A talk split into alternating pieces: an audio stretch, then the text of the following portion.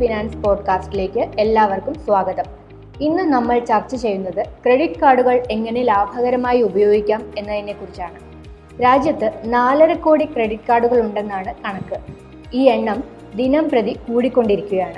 ശരിയായി മാനേജ് ചെയ്തില്ലെങ്കിൽ ക്രെഡിറ്റ് കാർഡുകൾ നമുക്കൊരു വലിയ തലവേദനയായി മാറും. എന്നാൽ അല്പം ശ്രദ്ധിച്ചാൽ വളരെ ലാഭകരമായി ഉപയോഗിക്കാനുമാവും ക്രെഡിറ്റ് കാർഡുകൾ കൃത്യമായി കൈകാര്യം ചെയ്യുന്നതിനും നേട്ടമുണ്ടാക്കുന്നതിനും അറിഞ്ഞിരിക്കേണ്ട പത്ത് കാര്യങ്ങളാണ് ഇനി പറയാൻ പോകുന്നത്.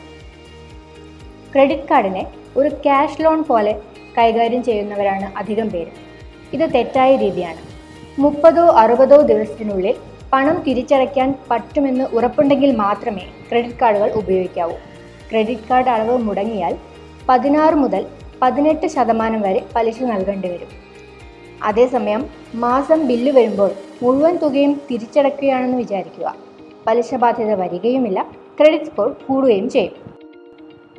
പേയ്മെന്റ് ഡ്യൂ ഡേറ്റിന് തൊട്ടടുത്ത ദിവസമാണ് കാർഡ് ഉപയോഗിക്കുന്നതെങ്കിൽ കൂടുതൽ ക്രെഡിറ്റ് പീരീഡ് ലഭിക്കും. അതുപോലെ തന്നെ ബില്ലിംഗ് തീയതിക്ക് തൊട്ടു മുമ്പ് ക്രെഡിറ്റ് ഉപയോഗിച്ചാൽ ഉടനെ പണം തിരിച്ചടക്കേണ്ടി വരും. അതുകൊണ്ട് പേയ്മെന്റ് തീയതി അടുക്കുമ്പോൾ ക്രെഡിറ്റ് കാർഡ് ഉപയോഗിക്കാതിരിക്കാൻ പരമാവധി ശ്രമിക്കുക.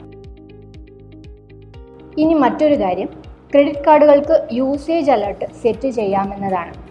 കണ്ണുമടച്ച് സ്വൈപ്പ് ചെയ്യുന്നതിന് പകരം മൊബൈൽ ഇമെയിൽ അലർട്ടുകൾ സെറ്റ് ചെയ്ത് അതിനനുസരിച്ച് മാത്രം പർച്ചേസുകൾ നടത്തുക.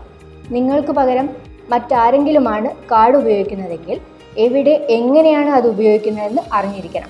അറിയാത്ത എന്തെങ്കിലും ചാർജുകൾ ബില്ലിൽ കാണിക്കുന്നുണ്ടെങ്കിൽ ബാങ്കിൽ അറിയിക്കണം. മൂന്നാമത്തെ കാര്യം ക്രെഡിറ്റ് കാർഡ് ലിമിറ്റിനെ കുറിച്ചാണ്. ക്രെഡിറ്റ് കാർഡിന്റെ ലിമിറ്റ് മൊത്തം ചെലവഴിക്കുന്നത് അത്ര നല്ല കാര്യമല്ല. ചെലവ് ക്രെഡിറ്റ് ലിമിറ്റിന്റെ ഇരുപത് മുപ്പത് ശതമാനത്തിൽ നിർത്തണം. ക്രെഡിറ്റ് സ്കോറിനെ സ്വാധീനിക്കുന്ന ഒരു ഘടകം വായ്പയെടുത്തുള്ള ചെലവഴിക്കലാണ്. ഇത് ഉയരുമ്പോൾ നിങ്ങളുടെ ക്രെഡിറ്റ് സ്കോർ താഴും. ഓരോ മാസവും ക്രെഡിറ്റ് സ്കോർ ചെക്ക് ചെയ്ത് അതിന്റെ സ്റ്റാറ്റസ് എന്താണെന്ന് ഉറപ്പാക്കണം. എന്നാൽ കൃത്യമായി ട്രാക്ക് ചെയ്യുകയാണെങ്കിൽ എവിടെയാണ് സ്കോർ താഴെ പോകുന്നതെന്ന് അറിയാനും അത് പരിഹരിച്ച് മുൻപോട്ട് പോകാനും സാധിക്കും. കാർഡ് നഷ്ടപ്പെട്ടാൽ ചെയ്യേണ്ടത് എന്തെന്ന് അറിഞ്ഞിരിക്കണമെന്നാണ് മറ്റൊരു പ്രധാന കാര്യം. നിങ്ങളുടെ ബാങ്കിന്റെ കോൺടാക്ട് നമ്പറുകൾ കാർഡ് വിവരങ്ങൾ എന്നിവ കൃത്യമായി എവിടെയെങ്കിലും സൂക്ഷിച്ചു വയ്ക്കുകയാണെങ്കിൽ വളരെ വേഗത്തിൽ റിപ്പോർട്ട് ചെയ്യാനാകും. ഓരോ മാസവും കൃത്യമായി സ്റ്റേറ്റ്മെന്റ് പരിശോധിക്കണം. ഓരോ ഇടപാടുകളും കൃത്യമാണോ എന്ന് നോക്കണം.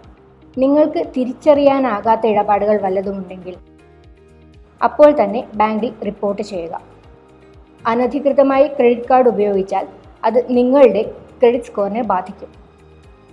നിങ്ങളുടെ ക്രെഡിറ്റ് കാർഡ് ഉപയോഗം കുടുംബത്തെയും അറിയിക്കണമെന്നതാണ് മറ്റൊരു പ്രധാന കാര്യം.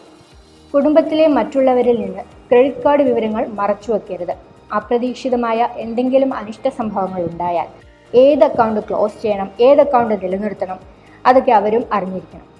വിവിധ അവസരങ്ങളിൽ ഉപയോഗിക്കാവുന്ന തരത്തിൽ പല വിധത്തിലുള്ള ക്രെഡിറ്റ് കാർഡുകൾ ഉണ്ട് ഷോപ്പിങ്ങിനായി റിവാർഡ് കാർഡുകൾ ഇന്ധനം നിറയ്ക്കാനായി ഫ്യൂവൽ കാർഡുകൾ യാത്രകൾക്കായി ട്രാവൽ കാർഡുകൾ എന്നിങ്ങനെ. അവയെല്ലാം അതാത് ആവശ്യങ്ങൾക്ക് മാത്രം ഉപയോഗിക്കുക. നിങ്ങളുടെ ക്രെഡിറ്റ് കാർഡ് ഉപയോഗത്തിനനുസരിച്ചായിരിക്കും ക്രെഡിറ്റ് സ്കോർ എന്ന് നേരത്തെ പറഞ്ഞല്ലോ. നിങ്ങളുടെ ചെലവഴിക്കൽ ഇരുപത് മുപ്പത് ശതമാനത്തിൽ താഴെ നിലനിർത്തുന്നതാണ് നല്ലത്. ഇനി നിങ്ങൾക്ക് കൂടുതൽ ചെലവഴിക്കണമെന്നുണ്ടെങ്കിൽ ക്രെഡിറ്റ് ലിമിറ്റ് ഉയർത്തണം. ഓരോ ആറു മാസം കൂടുന്തോറും ക്രെഡിറ്റ് ലിമിറ്റ് ഉയർത്താൻ ആവശ്യപ്പെടാം. റിവാർഡ് പോയിന്റുകളാണ് മറ്റൊന്ന്. നിങ്ങൾ നല്ല മൂല്യമുള്ള ഒരു കസ്റ്റമർ ആണെന്ന് ബാങ്കിനെ ബോധ്യപ്പെടുത്താനുള്ള ഒരു വഴിയാണ് റിവാർഡ് പോയിന്റുകൾ ഉപയോഗിക്കുന്നതും റിവാർഡ്സ് മോൾ സെക്ഷനിൽ നിന്നും പർച്ചേസ് ചെയ്യുന്നതും. റിവാർഡ്സ് റെഡീം ചെയ്യാൻ നിങ്ങൾക്ക് സാധിക്കുന്നുണ്ടെങ്കിൽ നിങ്ങൾ ആവശ്യത്തിന് സ്പെൻഡ് ചെയ്യുന്നു എന്നാണ് അർത്ഥം. ഇത്തരം കസ്റ്റമേഴ്സിനെയാണ് ബാങ്കുകൾക്ക് ആവശ്യം. ബാങ്കിന്റെ ഇഷ്ട കസ്റ്റമറായി മാറാനുള്ള ഒരു വഴി കൂടിയാണിത്.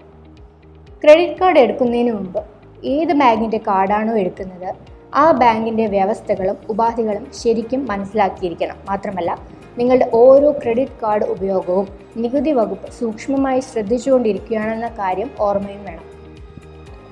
പ്രഖ്യാപിത വരുമാനവും ക്രെഡിറ്റ് കാർഡ് ഉപയോഗവും തമ്മിൽ പൊരുത്തക്കേടുണ്ടെങ്കിൽ നികുതി കൊടുക്കേണ്ടി വരും.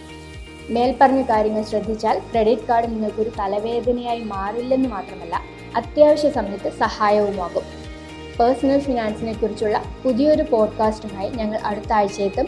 നിങ്ങളുടെ നിർദ്ദേശങ്ങൾ അറിയിക്കണം. ഷെയർ ചെയ്യാനും മറക്കരുത്. എല്ലാവർക്കും നന്ദി.